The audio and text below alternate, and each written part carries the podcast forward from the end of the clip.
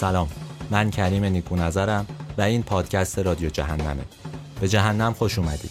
البته جهنم فیلم های بد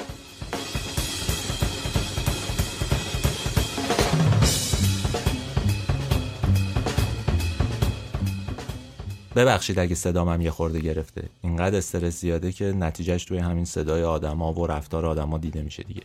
فاصله من با کارتون خوابی زیاد نیست مثل بقیه آدم ها کار زیادی هم از همون ظاهرا بر نمیاد دیگه. دارن یه جراحی می‌کنن ظاهرا در سطح کشور که نتیجهش همین افسردگی و غمگینی و استراب شدید برای همه ما هست. گفتم همین اول کار معذرت بخوام. اگه صدام خیلی واضح نیست تلاش می‌کنم یه خورده روحیم رو بالا ببرم ولی ممکنه که به هر حال تا آخر صدام خیلی کیفیت خوبی نداشته باشه. ببخشید. من تا جایی که بشه قصه فیلم ها رو اسپویل نمی‌کنم. ولی به هر حال ممکنه موقع نقد فیلم به داستانام اشاره کنم. توی این شماره می‌خوام درباره دو تا فیلم حرف بزنم. مرد بازنده و تب پترو.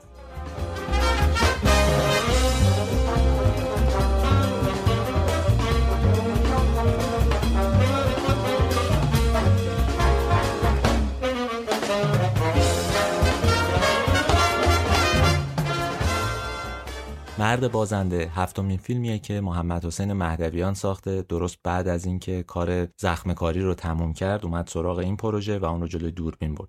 قصهش هم درباره یه پلیس میان سال کم و بیش پیر که سعی می‌کنه یه پرونده قتل رو حل بکنه. بازیگراش هم مشهورن دیگه همشون. جواد عزتی رهنا آزادیور بابک کریمی و چند نفر دیگه که همیشه تو کارهای آقای مهدویان حضور داشتن. وقتی مرد بازنده توی جشنواره نمایش داده شد خب واکنش های ضد و نقیزی به وجود آورد. یه عده گفتن خیلی فیلم شسته رفته ایه خیلی فیلم جذابیه. یه عده هم گفتن که اصلا پیشرفتی برای محمد حسین مهدویان نیست. تو کل کارنامهش می‌گفتن این فیلم ویژه نیست. یه سری جمله های عجیب هم درباره فیلم گفته شد. مثلا گفتن که مهدویان به قلمرو قدرتش برگشته. حالا قلمرو قدرت تو سینما چه معنی میده؟ واقعا واضح و روشن نیست. ولی خب از این تعابیر استفاده کردن. یا مثلا درباره جواد عزتی توی یکی از این شوها و تاک شوهایی که شبانه ایام جشنواره پخش می‌شد گفتن که اگر بازیگر نمی‌شد آقای عزتی فیلسوف می‌شد. من وقتی اینو شنیدم همش یه تیکه ای از فیلم هزار پا تو ذهنم میومد یه تیکه ای که جواد عزتی و رضا عطاران روبروی هم شروع می‌کنن رقصیدن.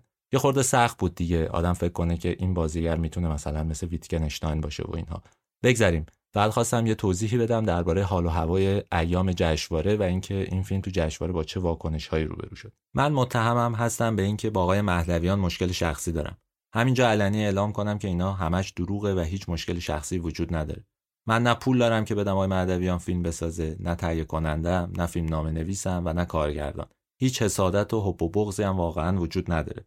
همه چیز مربوط میشه به یه مصاحبه ای که قرار بود تو روزنامه چاپ بشه بدون اطلاع من. و من مقاومت کردم. در نهایت با همین حرفها از روزنامه اومدم بیرون. ولی همینجا بازم اعلام می‌کنم. من هیچ مشکل شخصی با آقای مهدویان ندارم. تا امروز فیلم خوبی نساخته ایشون. بنابراین من هم تمام نقدهایی که نوشتم نقدهای منفی بوده. امیدوارم یه روزی به هر حال فیلم خوب بسازه ایشون. همین اول کار بگم که به نظرم مرد بازنده اصلا شبیه لاتاری پیش پا افتاده نیست یا مثل شیشلیک سخیف و افتضاح نیست. اون ادعای نگاه متفاوت به تاریخ رو که قبلا توی فیلمایی مثل درخت گردو و ماجرای نیمروز داشت آقای مهدویان اینجا ازش خبری نیست. خوشبختانه البته. اما اینا به این معنی نیست که با یه فیلم تازه و بدی و جسورانه و افشاگرانه طرفیم نه واقعا اینجوری نیست. فیلم تکراری تر از اونه که فکر کنیم با یه محصول خیلی فوق العاده طرفیم و اصولا وقتی تمام میشه فیلم میایم از سینما بیرون فکر می‌کنیم که اصلا برای چی ساخته شده؟ وقتی حتی سرگرممون هم نمی‌تونه بکنه. برای اینکه این موضوع رو توضیح بدم یه خورده مجبورم کلیتر حرف بزنم. اصلا از همین جا میشه درباره مشکل اصلی آثار مهدویان حرف زد. مهدویان فیلمسازیه که قواعد ساخت فیلم مستند رو کم و بیش بلده. توی اون جنس مستندی که خودش کار می‌کنه ها یعنی داکیو دراما من البته فکر می‌کنم کارش بیشتر شبیه نقال هاست. نقالا چی کار می‌کنن؟ یه سری تصویر دارن بر اساس اون تصاویر قصه رو روایت می‌کنن. اون نقاط اتصال بین تصویرها رو نقاله که پر می‌کنه. به فیلم های آقای مهدویان مستندهای خوبش اگه نگاه بکنید یعنی ایستاد در قبار یا آخرین روزهای زمستان متوجه میشید از همین فرمول استفاده می‌کنه. روشش البته برعکس ها. مجموعی صدا رو جمع می‌کنه از توی اونها یه سری سکانس هایی رو طراحی می‌کنه. این سکانس ها رو می‌سازه بعد اینها رو با هم ترکیب می‌کنه. موزیک هم این فضاهای خالی رو تقریبا میپوشونه. نتیجهش یک مستند پورترس یک داکیودراماست درباره یک شخصیت که البته روایت توش مهمه. فقط یک گزارش ساده نیست. ولی اون چیزی که برام مهمه و می‌خوام الان از اون برسم به مرد بازنده درباره تصاویره. توی تصاویرش چیکار می‌کنه؟ معمولا دوربینش با فاصله به آدم ها نگاه می‌کنه. مکس ها خیلی زیاد حذف میشن. نقاط احساسی و دراماتیک هم به حداقل ممکن می‌رسه. در واقع آقای مهدویان ناظر موقعیت هاست دوربینش اگه نگاه بکنید معمولا از پشت یه سری درخت و پشت خاکریز و پشت تانکر آب و اینجور چیزا داره نگاه می‌کنه. تو فیلم های زمان حالش هم دوربین تقریبا همین حالت رو داره. از پشت یه چیزی به یه چیز دیگه ای نگاه می‌کنه. یه جور حالت تعقیب کننده و ناظر داره. چرا این کارو می‌کنه؟ توی فیلم های مستند ما اصولا نیازی به روانشناسی شخصیت نداریم. وقتی راوی یا نریشن به ما میگه که یه آدمی عصبانی خشمگین خوشحاله ما توی تصاویر هم با دو تا صحنه می‌تونیم این رو نشون بدیم. توی فیلم داستانی معمولا برای اینکه بتونن یک حس رو منتقل بکنن نیاز دارن به کنش و واکنش. هر چیزی نتیجه یک کنشیه واکنشی به یک کنشیه. ولی آقای مهدویان همین فرمول مستند رو همین حسب روانشناسی رو همین دوربین ناظر رو وارد فضای فیلم داستانی می‌کنه. تا یه جاهایی هم موفقه. یعنی وقتی مثلا درباره دهه 60 داره فیلم می‌سازه این نگاه بهش کمک کرده که وجه رئالیستی کار رو بالا ببره. چون تصاویر رو گریندار می‌کنه دوربینش حالت گزارشگری داره به آدم ها نزدیک نمیشه. یه جوری خودش رو در مقام ناظر صحنه ها قرار میده. قصه ها رو با یه فاصله ای می‌بینه. برای مایی که داریم الان به گذشته نگاه می‌کنیم اینها یه جوری به باورپذیری موقعیت کمک می‌کنه. کجا ولی بحران درست میشه؟ جایی که فکر می‌کنه این قصه تکبودیه نیاز داره یه عمقهایی پیدا بکنه. این عمقی که میگم منظورم لایه های مختلف فیلمنامه نیستا تو خود قصه سعی می‌کنه یه بودهایی بده برای اینکه شخصیت ها از اون حالت کاغذیشون خارج بشن. یعنی وقتی ماجرای نیمروز یک رو نگاه می‌کنید شما مجموعه آدم رو می‌بینید که یه سری ویژگی های شخصیتی دارن. اینها هیچ کدوم شخصیت پردازی به حساب نمیان اینا هر کدوم یک ویژگی دارن. ولی توی اون بافت توی اون جمع مردونه این تیمه که یک هویت مشخص داره و با این تیم میریم جلو. حالا با اون نگاهی که آقای مهدویان داره کم و بیش موقعیت اونها رو باور می‌کنیم. وقتی این تیم از هم میپاشه دیگه متمرکز میشیم روی دو تا شخصیت. حالا ناچاره که یه بودی به ما بده این شخصیت ها رو. توی اینجاست که دچار مشکل میشه. چیکار می‌کنه؟ فرمولش تقریبا فرمولیه که تو سینمای ایران خیلی مرسومه. فکر می‌کنه که اگه از ملودرام کمک بگیره می‌تونه ماجرا رو حل بکنه. مشکلش رو حل بکنه. تو سینمای ما هم این خیلی مرسومه. فکر می‌کنن که اگه دو تا زن رو وارد یک قصه بکنن اون قصه خود به خود ملودرام میشه. رد خون رو یه بار دیگه نگاه بکنید. زنها اونجا حضور دارن. ظاهرا بار عاطفی هم دارن. قصه رو یه مقداری تغییر میدن. ولی کارکردشون ملودراماتیک نیست. باعث نمیشن که یک عاطفه یک حسی وارد کل ماجرا بشه. بیشتر شبیه یه دستاویز ایدولوژیکن برای اینکه فیلم به مقصود خودش برسه. چون فیلم درباره دو نگاه صحبت می‌کنه. یک نگاه متکی به ایدولوژی خاص سازمان مجاهدین خلق و یک ایدولوژی مربوط به نیروهای امنیتی که عاطفی هم حسیه خورده. توی همچین بافتیه که اون زنها حضور دارن و نقششون اینه که اون ایدولوژی ها رو کاملتر بکنن. تا اینجا مهدویان خیلی راه رو اشتباه نمیره ها. به هر حال اون شخصیت ها رو یه خورده زنده تر کرده. ولی کجا آسیب می‌بینه؟ وقتی که فیلمی مثل شیشلیک رو می‌سازه. فیلمی که دیگه تصاویر گریندار به درد نمی‌خوره دوربینش روی سپایه قرار می‌گیره. تنز داره فیلم شوخی داره فیلم. تمپوی هر پلان مهمه باید بخندونه. میزانسن توش خیلی خیلی مهمه و به چشم میاد. توی فیلم های قبلیش با اون تصاویر گریندار دوربین با فاصلش و اینها تدوین هم مشکلاتش دیده نمی‌شد. ولی اینجا تداوم دیگه مهمه. اینجا نمی‌تونه بپره از روی موضوعات. اینجا نمی‌تونه با یه میزانسنی که شلخته از کار رو جلو ببره. همه چیز نیاز به طراحی داره برای اینکه قرار ما رو بخندونه. توی همچین جاییه که بحران به وجود میاد. اونجاست که بازی ها با حالت اقراق شده دیده میشن. شوخی ها به نظر می‌رسه که ایده های خوبی دارن ولی اصلا خندهدار نیستن. همه اینها به نوع نگاه آقای مهدویان برمیگرده. به استراتژی برمیگرده که توی ذهنش نشت کرده. همون دوربین با فاصلشه همون حسب مکس هاست. همون چیزیه که باعث میشه ما بیشتر از این که با یک فیلم پر آب و تاب پر تنش روبرو باشیم با یه فوتورمان روبرو بشیم. انگار فقط متنی رو بصری می‌کنه. آدما دارن دست و پا می‌زنن که ما رو بخندونن یا رومون تاثیر بذارن. توی مرد بازنده هم همین استراتژی وجود داره. من اسمش رو می‌ذارم بلا تکلیفی. استراتژی آقای مهدویان. از پرداختن به یک موضوع non-fiction غیر داستانی به یک موضوع fiction دچار بحرانه. نمی‌تونه اینها رو با هم ترکیب بکنه. بنابراین وقتی مرد بازنده رو می‌بینید متوجه چند تا نکته میشید. اول اینکه دوربین خیلی دور از آدم ها منفعله نوع دکوپاژ جوری نیست که ما رو وارد قصه بکنه به آدم ها نزدیک بکنه به فضا نزدیک بکنه. اصلا فضا رو به ما بشناسونه. ما رو درگیر بکنه با خود اون آدم و احساسش. ضمن اینکه تدوین هم دستش بسته است. سعی می‌کنه پلان ها تایم منطقی داشته باشن تداومشون حس بشه. ولی اصولا بار احساسی رو اضافه نمی‌کنه. همین اتفاق درباره موزیک فیلم هم افتاده. موزیک هم عین کارش توی زخم کاری اینجا بلا تکلیفه. پرحجمه ولی در این حال تاثیر اونچنانی روی ما نمی‌ذاره. چون اصولا اون چیزی که جلوی دوربین داره اتفاق میفته بیش از حد با ما فاصله داره. بنابراین توی فیلم نماهای زیادی می‌بینید که دوربین روی صندلی عقب یا از پشت بازیگرا گرفته شده. چون اصولا وقتی بیاد جلو چیزی برای دیدن وجود نداره. بازیگر منفعل دوربین نمی‌تونه بهش نزدیک بشه. کارکردی نداره اصولا. همه چیز توی این خلاصه شده که یه تصویری داشته باشیم یک موزیکی بیایم دیالوگی بینشون برقرار بشه و از اون صحنه ما بگذریم بریم صحنه بعدی. خود هر پلان اصولا اونقدر منفعله اونقدر خونساز و اونقدر بیحسه که کارکردی برای صحنه های دیگه نداره. به راحتی یک تدوینگر حرفه‌ای می‌تونه از این پلان ها بزنه کمشون بکنه تایمشون رو کوتاه بکنه فقط برای اینکه تداومش هم حس بشه. کارکرد دراماتیک نداره. من این مشکل رو مشکل استراتژیک آقای مهدویان می‌دونم. هنوز نتونسته راه حلی پیدا بکنه. مهدویان مستندساز رو به مهدویان درامساز بدل بکنه یا نزدیک بکنه. توی فیلمنامه سعی می‌کنه خیلی تب و تاب بده ها. دقت بکنی تعلیق وجود داره ماجراهای عاطفی وجود داره مثلث عشقی وجود داره ولی اون چیزی که به ما منتقل میشه هیچ کدوم از اینها نیست. این تباتا باید از فیلمنامه بزنه بیرون نشت بکنه عوامل صحنه اون رو حس بکنن اسارش رو به ما منتقل بکنن. این اتفاق نمیافته. اصرارش برای اینکه ما دور بیستیم نسبت به جهان فیلم دست کم توی این چند تا فیلم آخر واقعا نتیجه نداشته. من فکر می‌کنم مرد بازنده یه فیلم محافظه کاره از همه جهت هم محافظه کاره هم توی ساختار و هم توی مضمونش.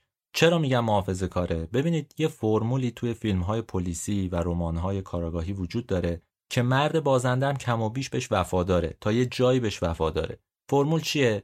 معمولا یک قتلی یک جنایتی اتفاق میفته بعد کاراگاه وقتی برای کشف معمای اون جنایت وارد عمل میشه کم کم متوجه میشه فساد خیلی دامنه دارتره گسترده تره و ساختاری تره سعی می‌کنه که این رو برای ما افشا بکنه. ممکنه که هیچ وقت نتونه اون فساد رو به طور کامل برطرف بکنه. ولی ما تماشاگر کم و بیش متوجه میشیم که این ساختار چقدر هولناکه چقدر این فساد ترسناکه و آزاردهنده است. مثالش هم مثلا فیلمی مثل محله چینی هاست. یک آدمی ناپدید میشه کاراگاهی وارد عمل میشه که این آدم رو پیدا بکنه. کم کم ما می‌فهمیم که این ماجرا چقدر گسترده است. کاراگاه اون فیلم جیک حتی نمی‌تونه مانع از قربانی شدن شخصیت مظلوم اون فیلم بشه. ولی به هر حال ما تماشاگر متوجه شدیم که شر چقدر قدرتمنده. توی فیلم مرد بازنده هم این فرمول تا نیمه ها اجرا میشه. یعنی قتلی اتفاق افتاده کاراگاهی وارد عمل میشه.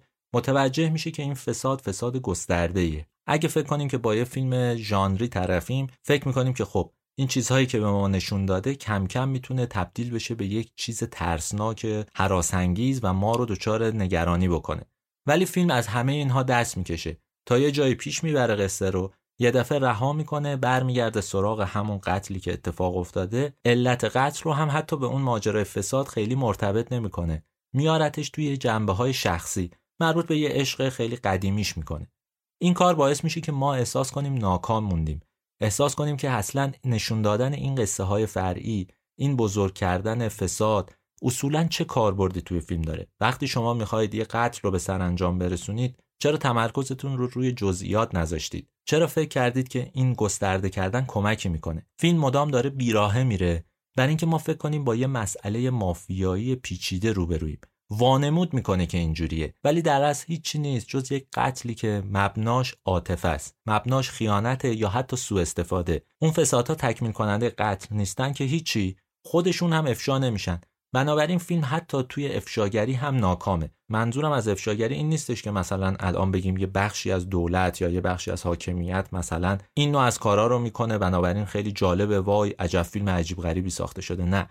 یه جاهایی حتی اشاره هایی هم می‌کنه ها. مثلا نیروهای امنیتی رو متصل می‌کنه به اون آقازاده راندخار فاسد و سعی می‌کنه از این استفاده کنه. ولی اینها چیزای سطحی و پیش پا افتاده هستن. اون چیزی که فیلم ظاهرا ترصددش نشون بده وانمود می‌کنه که نشون ما بده اینه که بگه یه فساد گسترده وجود داره. جنایت یه بخشی از اونه. کلی فساد مالی هم داره اتفاق میفته اتفاقا نیروهای امنیتی هم می‌تونن اینها رو ساپورت بکنن. درست یا غلط این نگاهیه که کارگردان داره. ولی اصل قصه اینه که این ایده ها فقط تو ذهن ماست. ذهن انسان اینجوریه که می‌تونه روایت های مختلف و تیکه تیکه رو به هم متصل بکنه. اینجا هم بر مبنای یه سری شواهد به همچین نتیجه می‌رسیم. فیلم واقعا اینا رو به ما نشون نمیده. برای همینه که این سوال شکل می‌گیره. وقتی قرار نیست این ماجراها رو به سرانجامی برسونی. چیزی رو برای ما افشا کنی. چیزی رو برای ما علنی کنی. بیاریش زیر نور. واضحش بکنی اصولا چرا سر بحث رو باز می‌کنی؟ تو نمی‌تونی این کار رو انجام بدی. نه فقط نمی‌تونی که خودت هم نمی‌خوای. این که میگم نمی‌خوای به این دلیله که حتی کاراکتر فیلم مایله که این کار رو انجام بده. حتی میره درگیر میشه با اون آقازاده فاسدی که فکر می‌کنه نقشی تو جنایت داره. ولی فیلمساز سریع عقب میشینه. انگار یه قدم میره جلو دو قدم میاد عقب. این فرمولیه که توی فیلم مرد بازنده اون رو تبدیل می‌کنه به یه اثر محافظه کار که حتی قادر نیست یه مقداری جلوتر از قصه قتلش رو بگه. اگه فقط متمرکز بود روی قصه قتل من مشکلی نداشتم ها اون می‌شد یه فیلم جذاب درباره کارگاهی که می‌خواد یه قتل رو کشف کنه مثل رمان‌های مگره. اصولا کار زیادی نمی‌کنه خیلی دنبال فسادهای سیستمی هم نیست. ولی کاری که فیلم می‌کنه اینه که ما رو قانع می‌کنه تو نیمه اولش با چیزی گسترده تر طرفیم. ولی بعد ناکاممون می‌ذاره در شناسایی همین گستردگی فساد.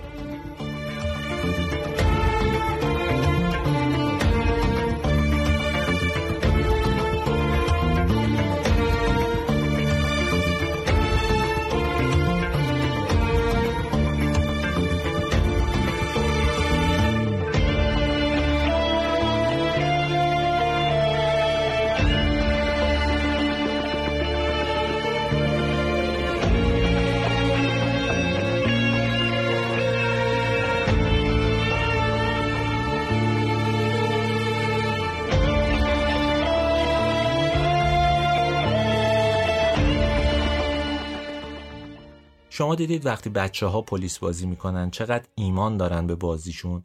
فکر می‌کنن واقعا پلیسن دیگه. ولی آدمی که از بیرون اونا رو نگاه می‌کنه شمایی که اونو نگاه می‌کنید متوجه ماجرا هستید. حتی ممکن خودتون رو بزنید به کوچه علی چپ که اون بچه بتونه بازیش رو کامل انجام بده. نکته مرد بازنده به نظرم اینه. وانمود می‌کنه که یک فیلم پلیسی پیچیده است. ولی وقتی دقیق نگاش می‌کنید متوجه میشید که لغمه رو دور گردنش میچرخونه تا بذاره دهنش. برای توضیح این خیلی نمی‌خواد راه دوری بریم. یکیش همون بخش فساد بود که گفتم ناکامه. ولی یه جاهایی اشاره هایی می‌کنه یه تاکیدهایی می‌کنه که عجیبه.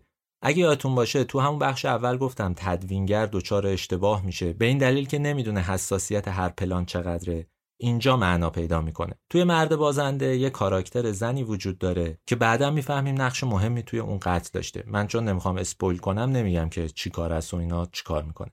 دو جا هم نشونش میده با تمرکز. بار اول توی ختم اون مقتول نشون داده میشه. اون کاراکتر داره مثل ابر بهار گریه می‌کنه دوربین روش تمرکز می‌کنه حواس کارگاه رو هم پرت می‌کنه این گریه.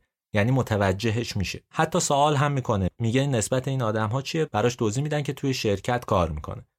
یه جای دیگه هم دوباره همین خانم رو می‌بینیم که کارگاه ازش بازجویی می‌کنه. ظاهرا اطلاعات زیادی داره. وقتی شما اینقدر تمرکز می‌کنید انگار دارید یه کدی به تماشاگرت میدی که این آدم مهمه. خب این آدم مهمه ولی کارگاه چرا رهاش می‌کنه؟ چرا سراغ شخصیت های دیگه میره؟ انگیزش برای اینکه بره آدم های دیگه رو پیگیری کنه چیه؟ وقتی این آدم اینقدر اطلاعات داره و بدتر وقتی فیلمساز اینقدر داره روش تمرکز می‌کنه. میزان حضور این خانم توی این دو سکانس اونقدر زیاده که تماشاگر متوجه میشه کاسه زیر نیم کاسه است. فیلمساز داره گولش می‌زنه قصه رو داره به بیراهه می‌بره که معما رو حل نکنه. چون به محض اینکه کاراگاه متوجه این خانم بشه روش زوم بکنه قصه تموم شده. به جای اون قصه داره به بیراه ها میره راه های جدیدی رو باز می‌کنه و اینجاست که شما متوقع میشید یک تصویر گسترده تر از فساد ببینید. خب توی اون بخش ناکامید برمیگردید به اول قصه می‌بینید اه همون کاراکتری که به شک داشتید نقش داره تو قتل. خب این عجیب نیست. فیلم فقط داره خودش رو پیچیده نشون میده. خودش رو اسیر هزار توی نشون میده. برای اینکه بگه من خیلی درام پیچیده ای دارم قتلم یک موضوع پیچیده توی این فیلم. به این راحتی ها شما نمی‌تونید حلش بکنید. ولی واقعیتش اینه که این پیچیدگی ها هیچ کمکی نمی‌کنه. اینها گول زننده است. یه نکته هم همینجا بگم که خیلی عجیبه. و واقعا باورم نمیشه. ببینید زن اقواگر توی فیلم های نوار اصولا برای اقوای شخصیت های درون فیلم استفاده میشه. یعنی اون زن سعی می‌کنه یه کاراکتری رو اقوا کنه اون کاراکتر بره یه کارهایی براش انجام بده. دیگه مثال خیلی کلیشه ایش فیلم قرامت مضاعفه. یک مأمور بیمه وارد یه خونه میشه اون زن سعی می‌کنه نشون بده که عاشقشه. اون مأمور بیمه بره حتی جنایت بکنه برای اینکه دل اون زن رو به دست بیاره. هدف اقواگر اینه که کاراکتر درون فیلم رو اقوا کنه. توی شاهین مالت هم که یه فیلم کاراگاهیه شما این رو می‌بینید. یک زنی وجود داره که برای به دست آوردن خود شاهین مالت تلاش می‌کنه کاراگاه رو تحت تاثیر قرار بده. سام اسپیت رو گول بزنه و اون رو از آن خودش بکنه برای اینکه فقط به اون مجسمه برسه. هدف از اقواگری اقوای کاراگاه یا یه آدم دیگه برای اینکه دست به یه عمل دیگه بزنه. ولی توی مرد بازنده زن اقواگر گمراه کننده است. کاراگاه رو که گول نمی‌زنه چون کاراگاه اصلا بیهسته نسبت به همه جهان. زن و گنجیش براش هیچ فرقی نداره. اینم مهم نیستا مهم اینه که ما رو گول می‌زنه. فیلمساز یک زن اقواگر رو می‌ذاره که تماشاگر فریب بخوره.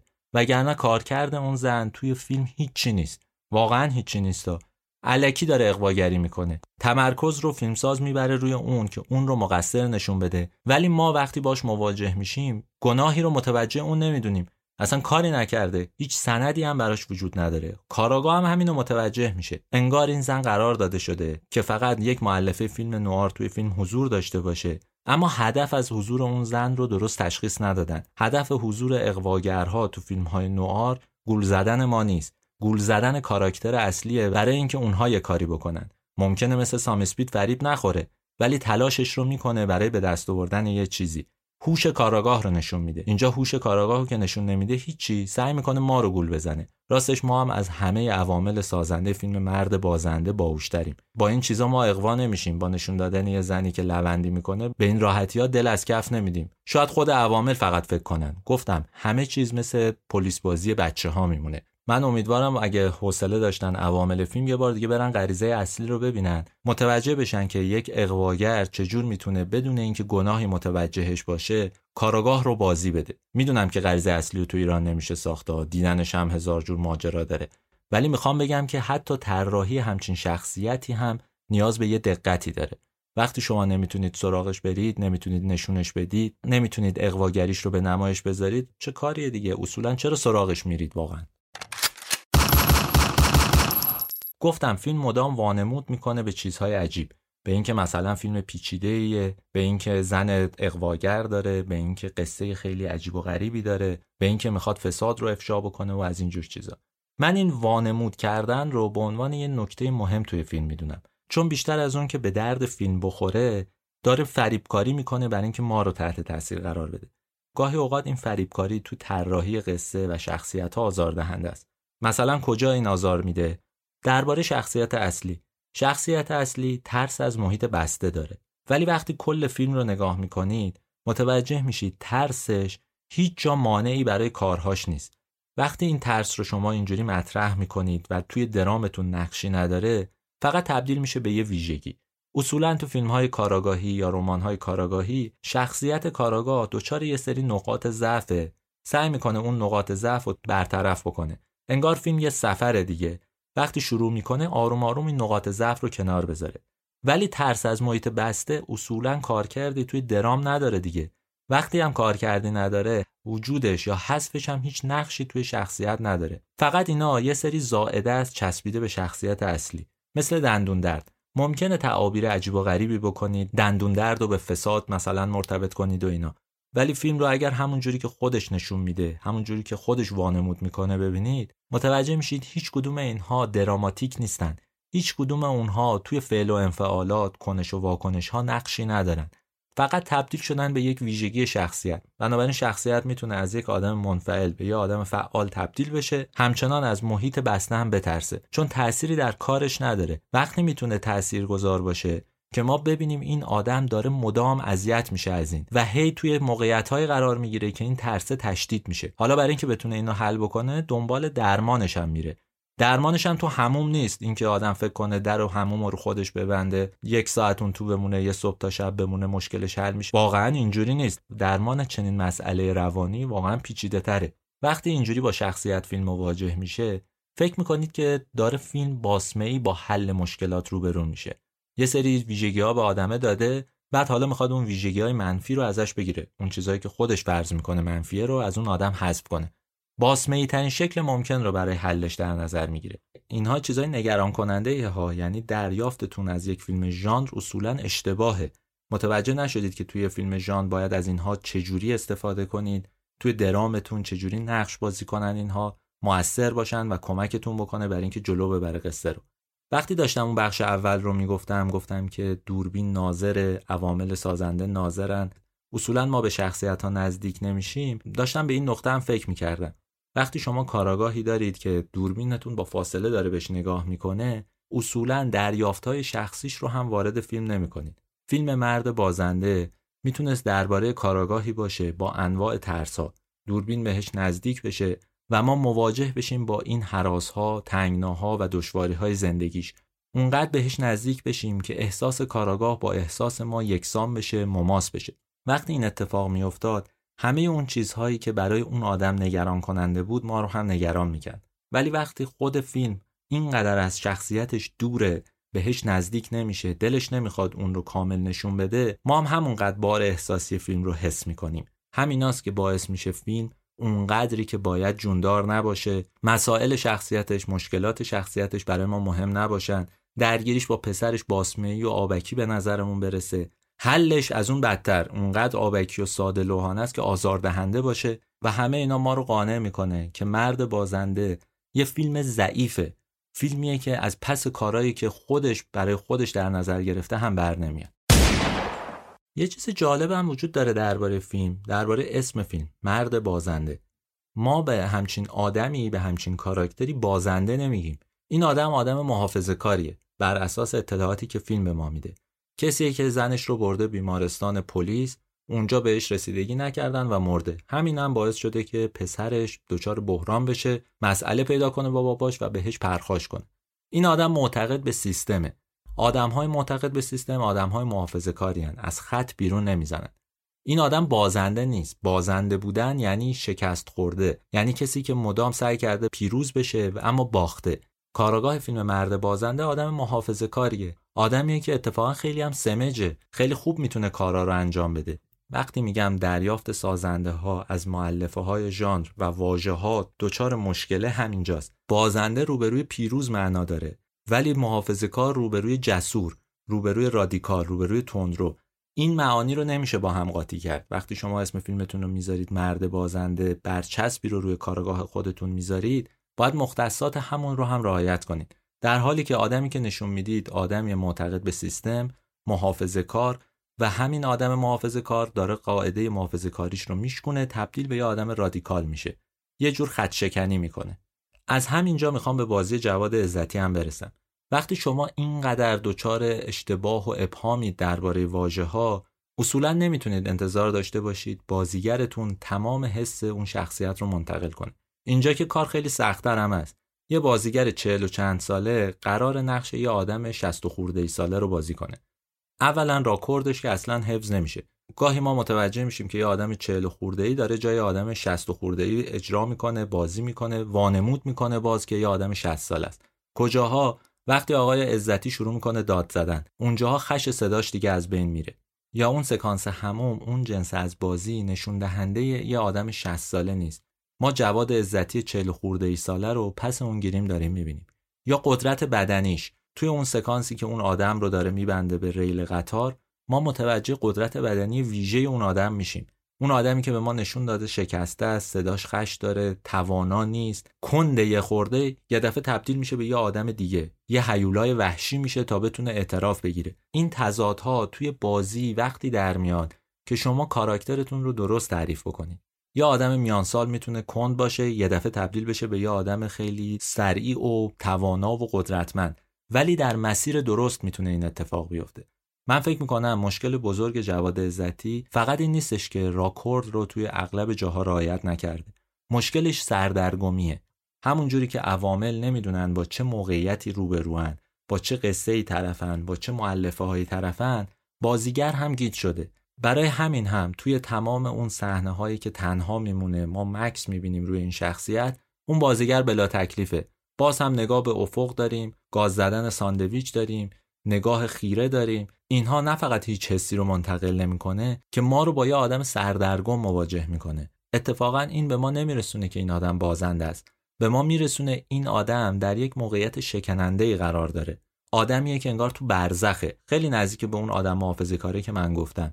همون آدمی که انگار داره تمام اون بتهای ذهنی شکسته میشه و حالاست که شورش بکنه یه کار بزرگتری انجام بده. جواد عزتی خیلی نزدیک به همین آدم محافظه کاره شده. ولی چون جلوش صد گذاشتن می‌خواستن اون رو بازنده نشون بدن و بازندگی رو توی منفعل بودن طراحی کردن دچار سردرگمیه.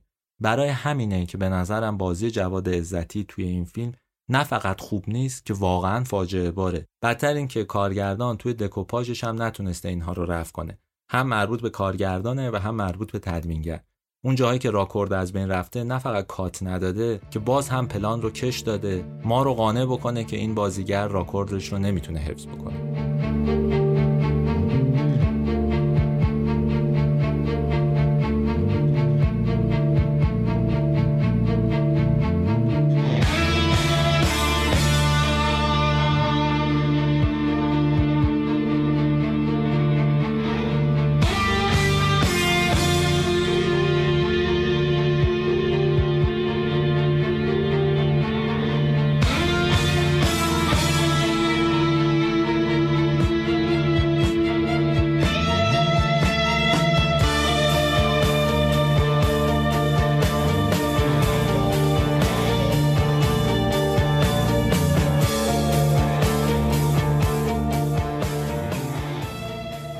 مرد بازنده فرزند ناخلف سریال زخم کاریه زخم کاری هم وانمود می‌کرد سریال مهمیه. وانمود می‌کرد درباره فساد. وانمود می‌کرد که از مکبس اختباس کرده. وانمود می‌کرد که درباره جنایت. ولی واقعیتش این بود که قصه و فضاسازی و کاراکترها ساده لوحانه تر از اون بودن که ما اینها رو باور بکنیم. مرد بازنده از همون استراتژی استفاده کرده فکر کرده روی طول موج اون اگه ساخته بشه می‌تونه همون مخاطب رو جذب کنه ولی این فیلم از اون فیلمایی نیست که شما رغبت کنید دوباره برید ببینیدش یا اینکه بعدها بهش رجوع بکنید. فیلم یک بار مصرفه. فیلم یک بار مصرف هم اونقدر فیلم مهمی نیست. آقای مهدویان هنوز فیلمی نساخته که مهم باشه.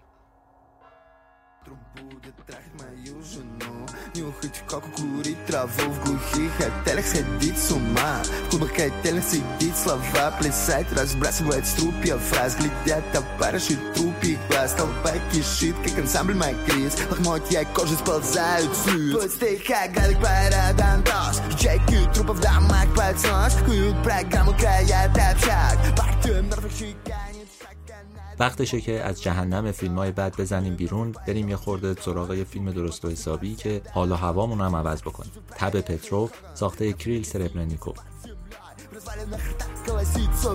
Последний гол прозевает тот Последний туп покидает гол Трупи иконы на бардачках Трупе порно в 3D очках Трупи дети тусят в ТЦ Трупе тень на твоем лице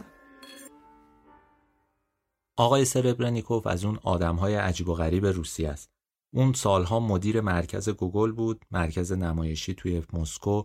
خیلی کار تئاتری کرده، ظاهرا مشهورترین کارگردان تئاتر امروز روسیه است. این که میگم امروز مثلا تا یک سال پیش بود چون مشکلاتی براش پیش اومد کلا از اون کار اومد بیرون الان توی آلمان زندگی می‌کنه 5 6 سال پیش بهش گفتن که بودجه مرکز گوگول رو خرج کرده حیف و میل کرده بابت اون رفتش دادگاه. دادستان براش اشد مجازات رو خواسته بود. خواسته بود که 6 سال بره اردوگاه اجباری کار بکنه. ولی دادگاه در نهایت حکم داد که برای مدتی دو سه سال توی خونش حبس بمونه. بعد از دو سالم ظاهرا این حبس تموم شد. فقط ممنوع خروج بود. آقای سربرنیکوف کارگردان واقعا جالبیه. دو سه تا فیلم داره که من دیدمشون واقعا هیجان زده شدم. یه فیلم داره به اسم زمستان درباره دو تا خواننده راکن. واقعا نوع روایتش نوع مواجهش با یه همچین قصه خیلی جالب و شگفت انگیزه یه فیلمی هم داره به اسم شاگرد حالا البته به اسم مرید هم میشه ترجمهش کرد. اون یکی از نظر مضمونی واقعا تکون دهنده است. قصه یه نوجوون مسیحی ارتودکسه که برای همه چیز به انجیل مراجعه می‌کنه. و بعد همین کار دستش میده باعث میشه که جنایت هم بکنه. خیلی فیلم جالبیه و خیلی فیلم به درد بخوریه واقعا. حالا من دیگه حاشیه روی نکنم. دیدنش واقعا مفیده. تب پتروف دو سال پیش توی جشنواره کن نمایش داده شد. خود آقای سرپرنیکوف نبود توی جشنواره. توی اون ایام ممنوع خروج بود. فیلمش رو نمایش دادن. ظاهرا واکنش های ضد و نقیزی داشت. همینجوری که من داشتم نقدار نگاه می‌کردم دیدم یه سری منتقدا از نوع روایتش از اون نگاهش شگفت زده بودن. جالب بود براشون. یه عده بودن که معتقد بودن نسبت به فیلم زمستان واقعا فیلم پایینتریه. اون فیلم زمستان گفتم فیلم جالبیه. یه خورده خطی تره قابل فهمتره. تب پتروف واقعا فیلم پیچیده. خود آقای سربرنیکوف گفته که این فیلم خیلی روسیه. با تعجب هم اینو گفته. گفته اصلا من برام عجیبه که مردم در جاهای دیگه میگن این فیلم رو دوست داریم و می‌فهمیم. خب این ما رو هم یه خورده خل سلاح می‌کنه دیگه چون نمی‌تونیم ادعایی داشته باشیم درباره اینکه کل فیلم رو فهمیدیم. فیلم ظاهرا بر اساس یک رمانی ساخته شده نوشته الکسی سالنیکوف. رمان بسیار پیچیده خود آقای سربرنیکوف گفته که معلوم نیست توهم توی رمان از کجا شروع میشه. وقتی توی حصر بوده یکی از دوستاش که توی سینما بوده رمان رو بهش میده میگه ببین میشه با این کاری کرد یا نه. و آقای سربرنیکوف این رو ترکیب می‌کنه با خاطرات شخصی خودش تبدیل می‌کنه به این فیلمی که الان ما می‌بینیم.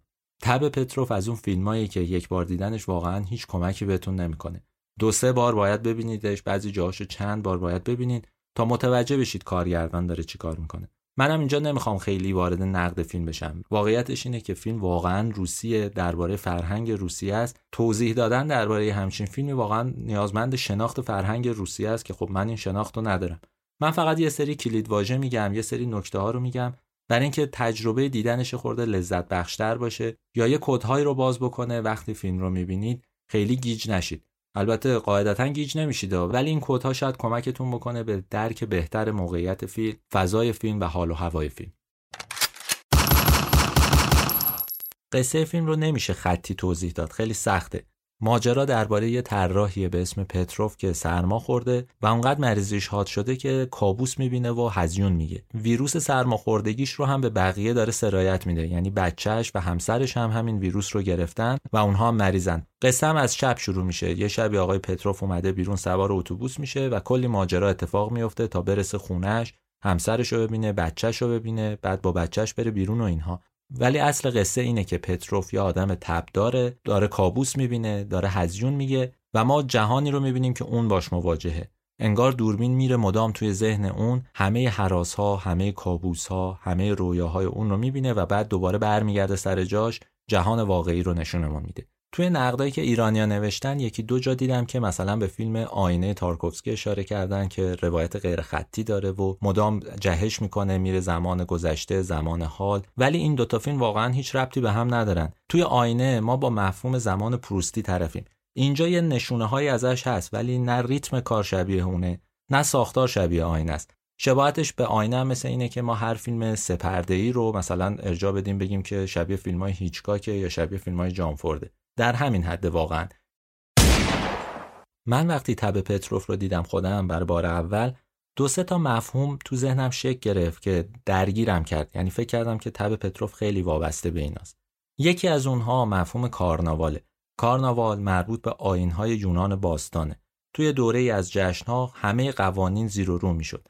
در واقع هدفش این بود که نیروهای قاهر فرهنگی و مذهبی و اخلاقی و اینها به زیر کشیده بشن فرهنگ آمیانه بیاد روی کار. مربوط بود به جشنهایی که تو شادخواری برگزار می‌شد مناسک خلصه آور بود و در عین حال پر از تنز و ریشخند بود. اون چیزهایی که بت جامعه بودن اون چیزهایی که تابو بودن همه زیر پا گذاشته می‌شد. برای یه مدت محدودی اون آدمهای عادی می اومدن بالا نقش مهمتری بازی می‌کردن. یه جوری انگار تصویه می‌شد خونشون با این روند و با این کارناوال و با این آینی که برگزار می‌شد. وقتی تب پتروف رو نگاه می کردم متوجه شدم از شروع ماجرا تا پایان ما درگیر یه کارناوال هستیم. یه کارناوال خلصه آور در عین حال ذهنی. یعنی مدام ما داریم وارد جهان ذهنی میشیم و میایم بیرون. مدام وارد کابوس میشیم میایم بیرون. این جنبه کارناوالی توی بخشای مختلف دیده میشه. یعنی چه چیزهایی داره؟ علاوه بر اون که خب بخش تمسخر و ریشخند توش وجود داره تنز وجود داره. مدام داره مفاهیم ذهنی و انتظایی قالب جامعه رو زیر سوال می‌بره کنارش داره یه کارهای دیگه ای هم می‌کنه. این تبدار بودن پتروف که باعث کابوس دیدنش میشه ذهنش رو انگار آزاد می‌کنه. کارناوال امکان بروز همه اون چیزهایی رو که توی ذهن یه آدم عادیه رو فراهم می‌کنه. در این حال داره اون چیزهایی رو که تو فرهنگ پایین دست وجود داره سرکوب شده رو میاره بالا. یعنی از همون صحنه های اول همون دو سکانس اول که میکشنش بیرون از اتوبوس تفنگ دستش میدن تا یه عده رو قتل عام بکنه این رویکرد کارناوالی این رویکرد بیرون زدن همه اون چرک و کسافت های پایین دستی توی فیلم دیده میشه. ضمن اینکه یه نکته جالب هم داره. باختین که درباره کارناوال خیلی صحبت کرده یه نکته ای رو درباره کارناوال میگه. جالبه اینجا هم کاربرد داره. اون چند صدایی باختین میگه که رمان نزدیکترین شکل ممکن هنری به کارناواله چون امکان چند صدایی رو میده. امکان اینو میده که کاراکترها در موقعیت خودشون خودشون رو بروز بدن. این نکته که درباره چند صدایی گفته میشه توی تب پتروف خیلی به چشم میاد. تب پتروف فقط با پتروف جلو نمیره با زن پتروف هم جلو میره. حتی یه جا با معلم پتروف همراه میشه. یه جاهایی ما قصه هایی رو می‌بینیم که پتروف نمی‌تونه ازشون مطلع باشه. انگار فیلم کاملا وابسته است به این مفهوم کارناوالی و به اون جزء از کارناوال یعنی چند صدایی به اون مفهوم درونی کارناوال و در عین حال به ذات فرمال کارناوال یعنی اون شادخاری اون هیجان دست جمعی اون واکنش های ناخودآگاه افراد اون به زیر کشیدن بطواره ها و اینجور چیزا. فیلم انگار یک سفریه هم در دل شب هم در دل یک زندگی و هم در دل یک تاریخ. همه اینها لایه های مختلف فیلمه.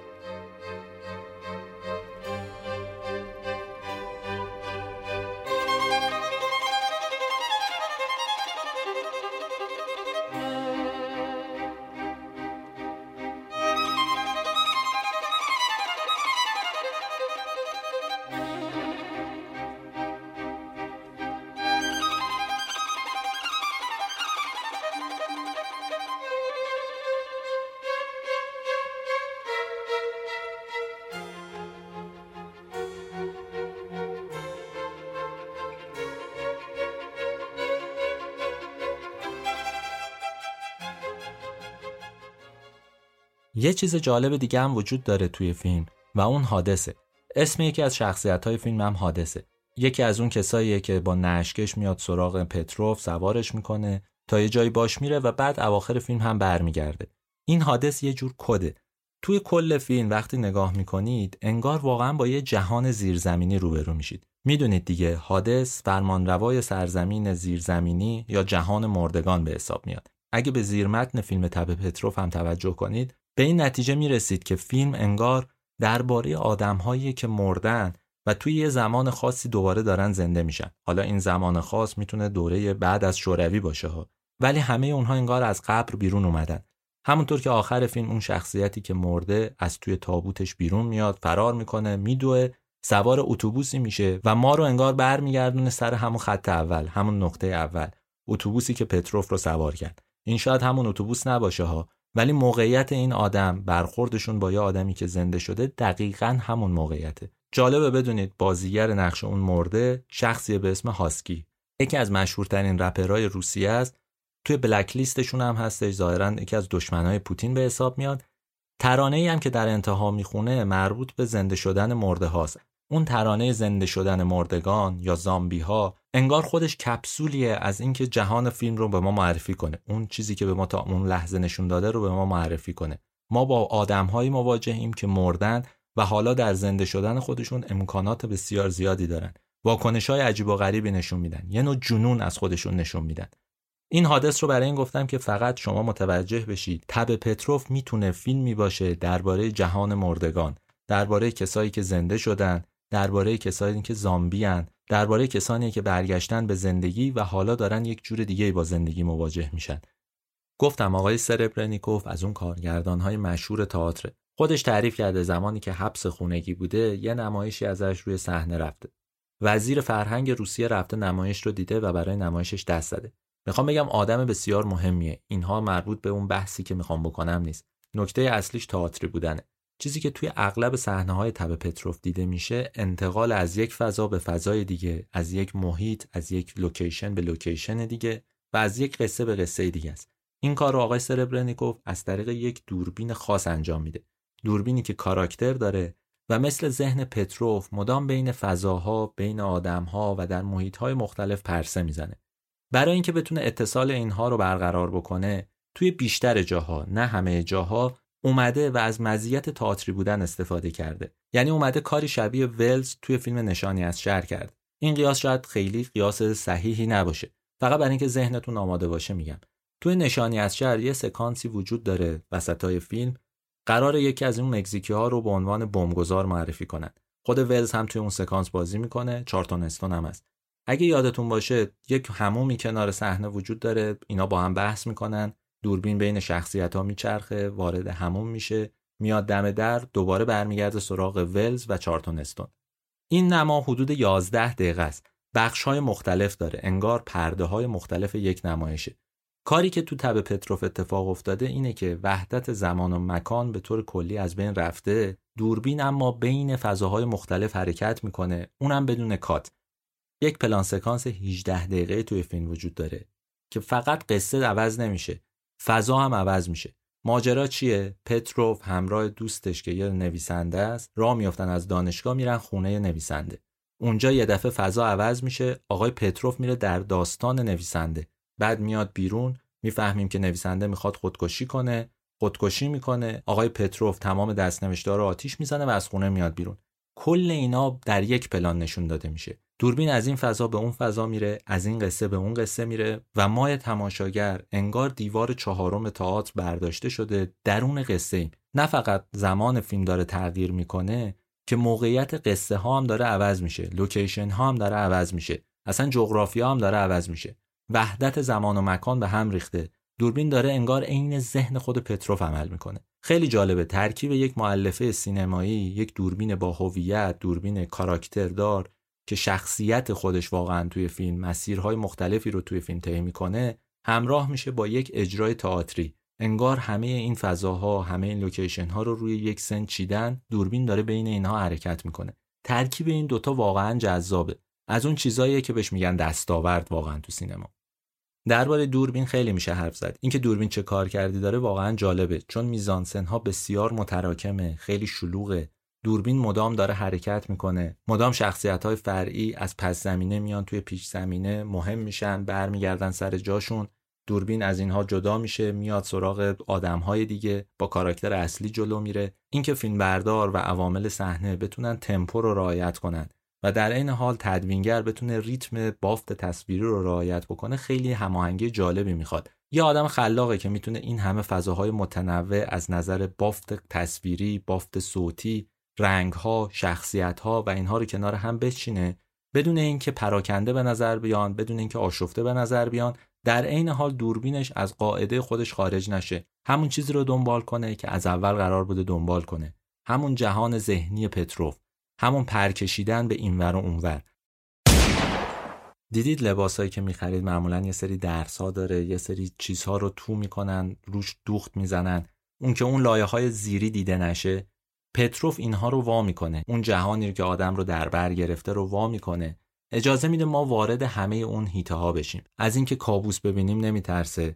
از اینکه بریم درون یه کابوس بعد برگردیم به جهان واقعی نمیترسه. از اینکه زمان گذشته رو بیاره زمان حال نمیترسه.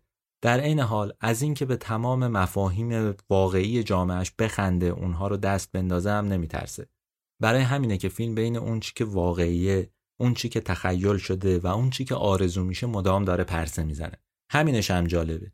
فیلم از اون بند رئالیسم موجود سینمای جهان خودش رو نجات داده کنده از اونجا. داره یه چیز دیگه یا نشون ما میده.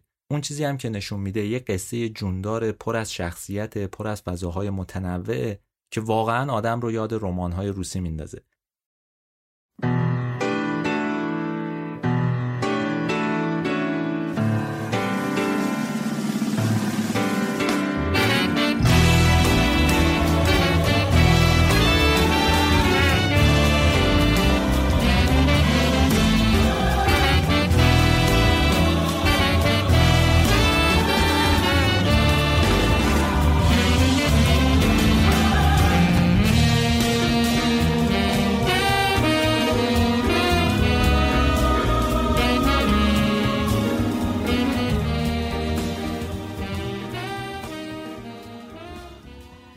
دومین شماره پادکست رادیو جهنم بود که من کریم نیکو نظر اونو اجرا کردم. امیدوارم تشویق شده باشید بعضی از این فیلم ها رو ببینید. یه کدهایی بهتون داده باشم که کمک کنه به لذت بردن بیشتر از سینما. سینما واقعا برای کسایی که دوستش دارن همه چیزه. امیدوارم که این پادکست کمک کنه از سینما لذت بیشتری ببرید. اگه نظری داشتید حتما یه سر بزنید به صفحه ما توی Castbox یا توی اینستاگرام ما رادیو جهنم. یا توی سایت ما رادیو اونجا نظراتونو بذارید من حتما می‌خونم و حتما هم استفاده می‌کنم.